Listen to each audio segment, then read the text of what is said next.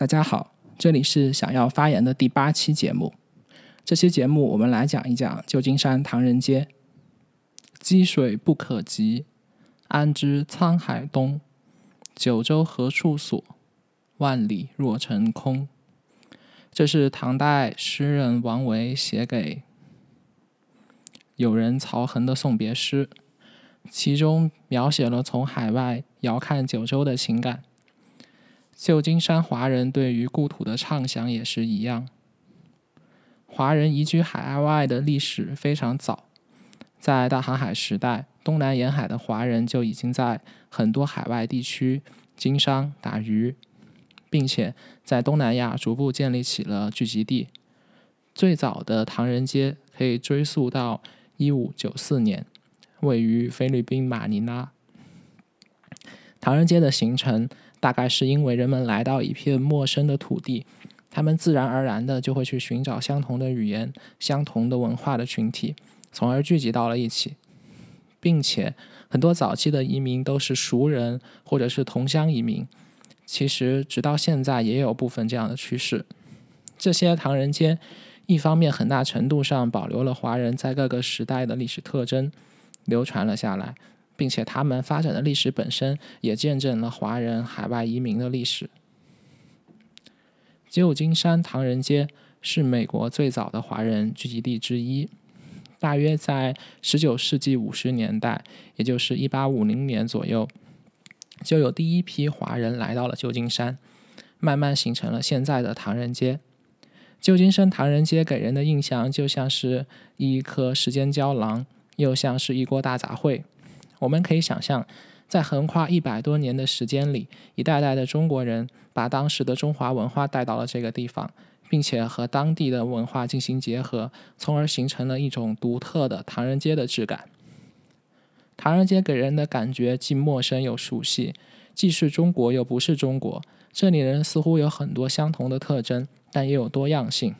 我记得似乎是季羡林先生，呃，有一个年轻时候的故事，他。到当时的唐人街去买东西，他和店主相互听不懂对方的话，最后他们不得不通过写字来交流。当时很多同行的外国伙伴非常的震惊，因为从两人的言语中完全想不到这是一个国家的人，但他们却使用同一套文字，并遵从相同的价值观。这在一定程度上能够描述唐人街的状态。你不能说它是完全的中国，但是你可以把它想象成每一个时代中国的切片，汇集到了一个独特的地方，并传承了一百多年，变成了现在这个样子。从某种程度上，你能看到它和中华文化的联系，正如能够用同样的文字进行交流，但与此同时又形成了差异。从经济的角度上来讲，现在唐人街其实是旧金山的贫民窟。根据二零一零年的左右的数据，唐人街的家庭收入中位数是两万美元，而整个旧金山的家庭收入中位数是七万六千美元。所以，唐人街的收入中位数还不到整个城市的三分之一。尽管旧金山是一个昂贵的城市，但是百分之三十的唐人街居民的收入是低于国家贫困线的。一份二零一五年的调查显示。目前唐人街的居民最主要使用的语言是粤语，还有部分的普通话，并且只有百分之十四的居民可以说流利的英语。从这个角度上来讲，我们能够感觉到现在的唐人街并不是融入美国社会的状态，但是它又是美国文化的一个重要组成部分。与此同时，新一代的华人移民从一九七零年代开始就已经很少住到唐人街去了，反而会选择湾区其他地方居住，比如 Fremont、Cupertino 都有大量的华人。一八五零年八月二十八日，第一批华人来到旧金山，他们大多从事体力劳动。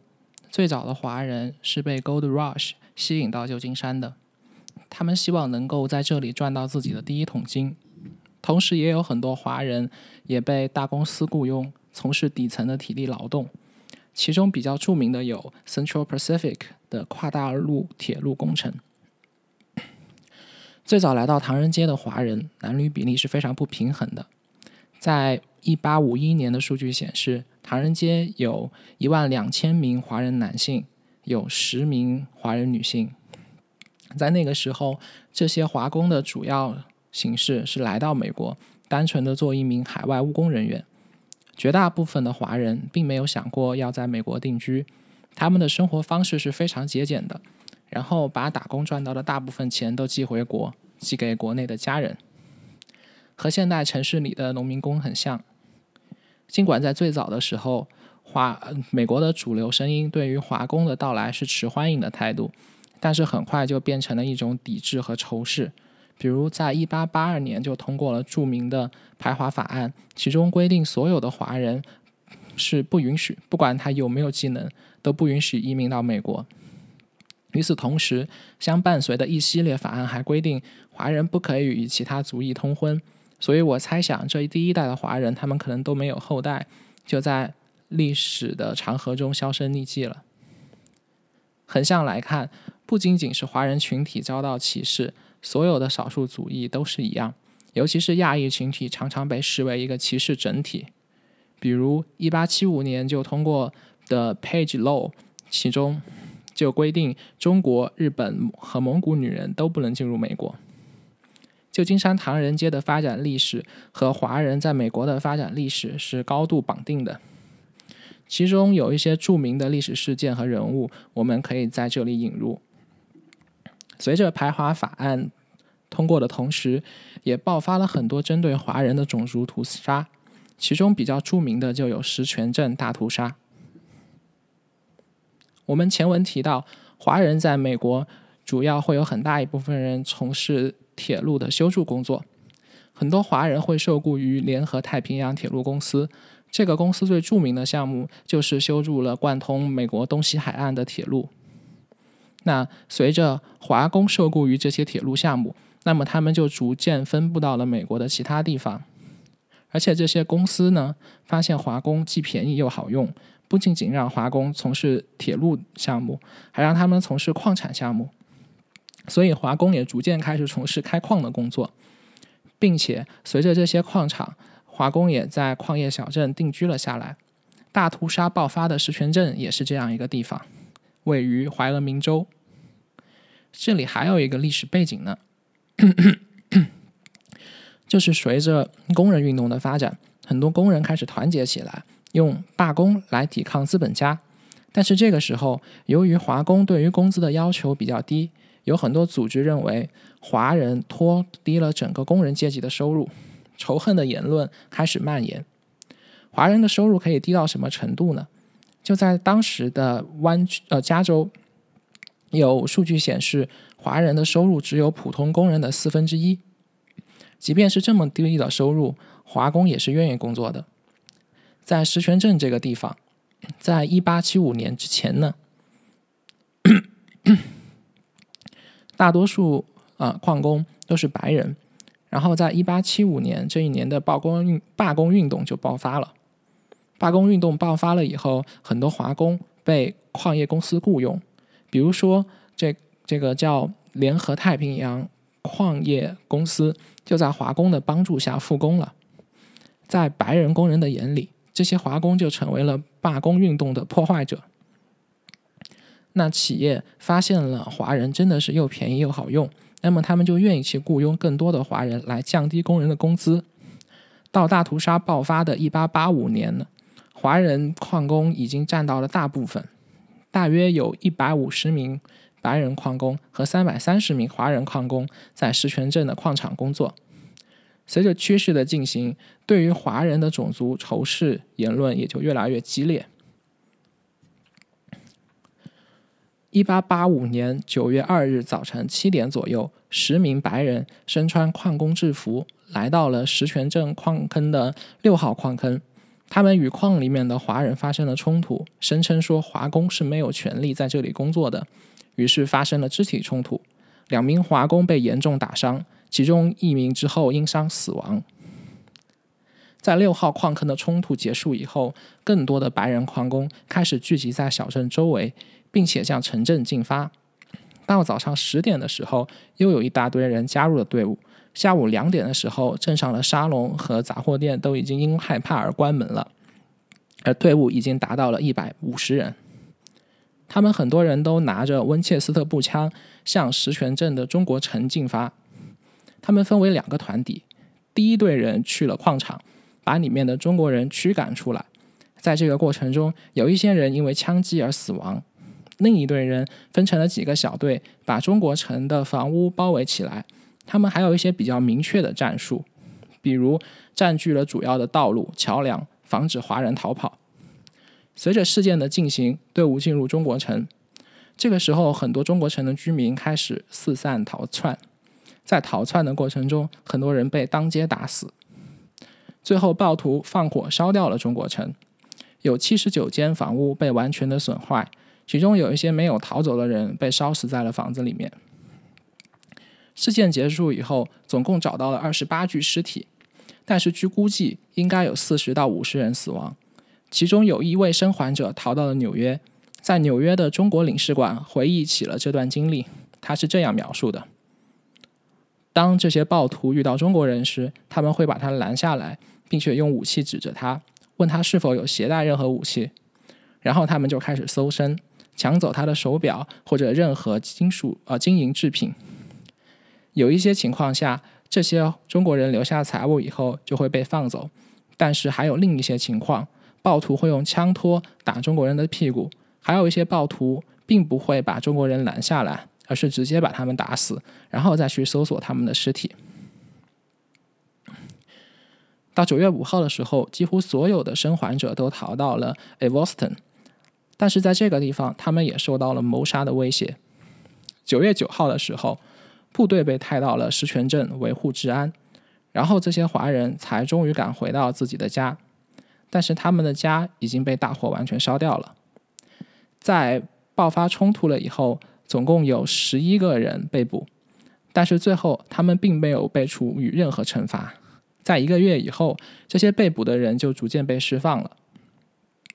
当时大多数的媒体对于这个暴乱的冲突中的暴徒进行了非常同情的描述，认为屠杀也是事出有因的。但是在全国范围内，还是有一些媒体对这场成屠杀进行了谴责，比如《Weekly News Magazine》这篇媒体在报道中说，中国人，呃，China Man 是软弱和不能抵抗的，defenseless。杀中国人就像是去杀女人和小孩，这些行为都违反了不能抵抗者的权利。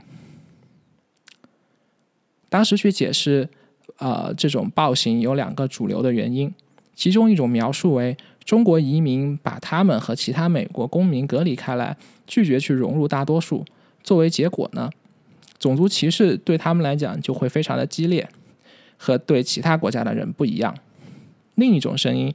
主要是从劳工阶级的角度出发，认为华工拉低了工人整体的福利。其实，爆发在石泉镇的大屠杀并不是孤立。与此同时，在其他的美国城市也爆发了针对华人的屠杀行为。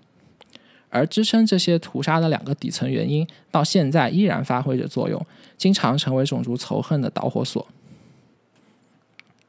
因为美国社会对于华人整体的歧视政策。华人数量一直被限制，而且大多数的华人并没有社会地位，只能从事一些卖苦力的工作。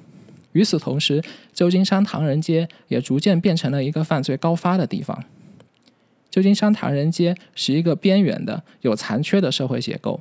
首先，大部分的人都从事一些低价值的体力劳动，在当地不拥有财产。同时，由于人数的限制，他们没有办法在当地构建稳定的家庭生活。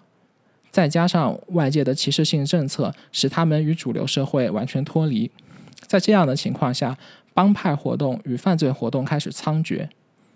当时，在旧金山唐人街形成了很多大大小小的帮派，他们从事着各种各样的犯罪活动，譬如鸦片馆、赌场、妓院等。这些帮派组织从中国通过非法手段偷渡了大量中国女性来到旧金山。在一八七零年到一八八零年之间，旧金山唐人街的性工作者增加到了一千八百人，占到了女性整体人数的百分之七十。而这些从事性工作者的女性当中，比较有代表性的人数人物就是雅彩。一八四八年的时候，雅彩从香港来到了唐人街，她很快变成了整个西部最出名的亚洲女性。雅彩的丈夫死在了从中国到美国的航行过程中，但她成功的成为了船长的女人，从而赚到了自己的第一桶金。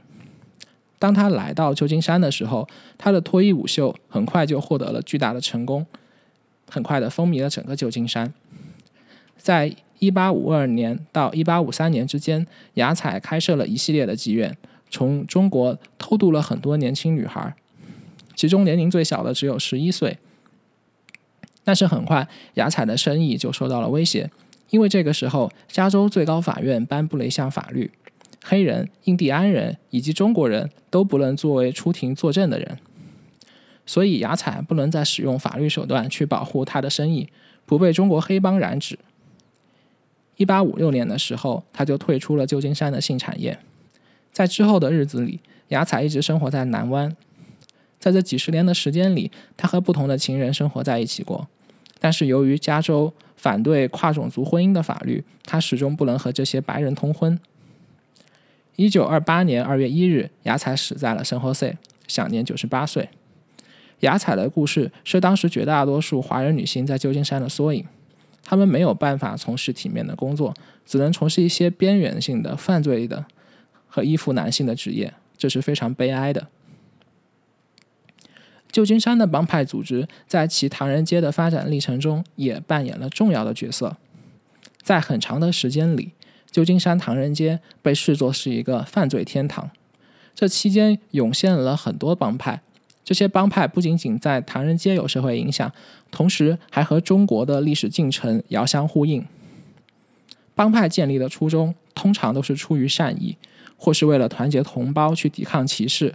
或是为了锄强扶弱、维护治安，但是随着时间的推移，这些帮派或多或少的都涉足了犯罪行为，主要包括鸦片、赌博、性交易以及收取保护费。据悉，最早建立的帮派是致公堂，其领导人来自太平天国运动。这场运动失败以后，他逃到了旧金山，并建立了致公堂。致公堂是一个大名鼎鼎的帮派组织。在中国历史上产生了重要影响。一八八五年六月，致公堂迎来了一位十八岁的年轻人，名叫孙中山。他吸取了致公堂驱除鞑虏的理念。致公堂及其洪门势力是推翻满清政府的重要力量，在建立现代中国的历史进程中发挥了至关重要的作用。致公堂与中华同盟会、中国致公党以及后来的国民党都有很深的渊源。由于组织结构的混乱以及利益冲突，这些帮派经常发生大规模械斗。一名帮会成员可能同时隶属于多个帮会，于是当争端发生时，两人之间的争斗很可能会变成多个帮派之间的争斗，从而造成很大的伤亡。大多数帮派争斗是开始于利益纠纷的，比如丙安堂将一名少女奴隶卖给了华庭社。但华庭社始终没有交付尾款，于是当丙安堂的成员追讨欠款的时候，就和华庭社发生口角，械斗就发生了。这些械斗通常会使多人死亡，最后才能收场。与帮会犯罪活动相对的，华人社区也有维护社会治安的力量，比如说中华会馆。中华会馆是由一些唐人街的商人和有权势的名人联合建立的。在很大程度上起到了维护社会治安的作用，和当时中国的乡绅相似。他们有发起过维护华人权益的活动，比如抵抗种族歧视、帮华人找律师打官司，还将过世的人送回家乡安葬。但是中华会馆的威望在抵抗 Gary Act 失败以后就遭到了严重的打击。这个法案将最初有效期十年的排华法案永久延期。在陆续一系列的事件后，中华会馆逐渐失去了威望，帮派活动就更加猖獗了。旧金山唐人街帮会活动真正衰落，要等到一九零六年，呃，旧金山大地震以后。那一年的大地震使旧金山唐人街遭到了毁灭性的破坏，这些帮派所赖以生存的经营场所，如赌场、烟馆、妓院等，都毁于一旦，他们的生意也再也没有回到之前的繁荣。与此同时，旧金山市政府也加大了打击力度，这也是帮会活动销声匿迹的原因之一。但实际上，帮会争斗并没有完全消失。二零零六年，致公堂的一位龙头 Alan Long 在旧金山被杀害。经过调查发现，是因为帮派内部的权力争斗。一九零六年的旧金山大地震将唐人街完全摧毁了。在后续的方案中，有人提议将这些华人驱赶到另外的地方，但是华人当时内部主流的声音还是希望能够在原址重建。争论的过程甚至惊动了清宫里的慈禧太后，她派出代表声明。新的唐人街地址应该遵循华人自己的意愿。经过了多轮的讨论，最后还是决定在原址重建。有部分的原因也是因为当时很难有其他地方愿意接收这些华人。加州有歧视性的法案，是不允许华人这种少数族裔随意迁徙的。在重建的过程中，有人试图将东方元素注入到唐人街的建筑风格里面。他们的理由是通过这样的方式可以吸引游客。今天我们在唐人街能够看到的很多东方式建筑，大都是那个时候华人商人出资请美国建筑师设计的。可以说，这些东方式的建筑加深了华人群体的身份认同，同时也加深了美国社会对于华人群体的刻板印象。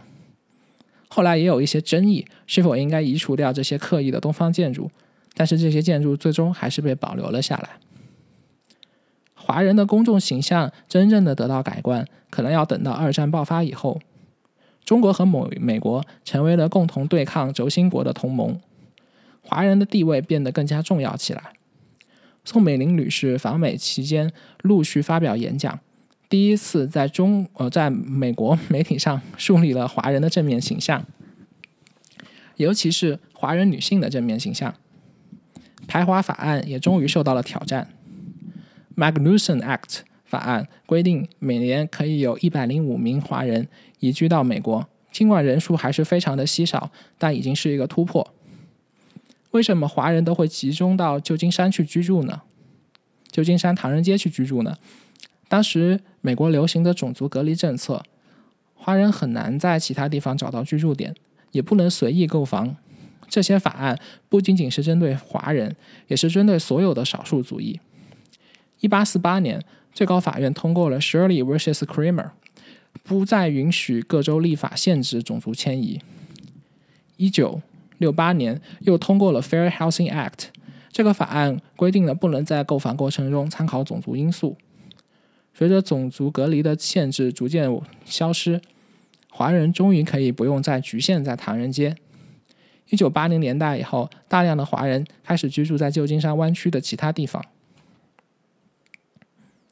尽管隔着广袤的太平洋，在旧金山生活的华人们还是和中国大陆有深刻的联系。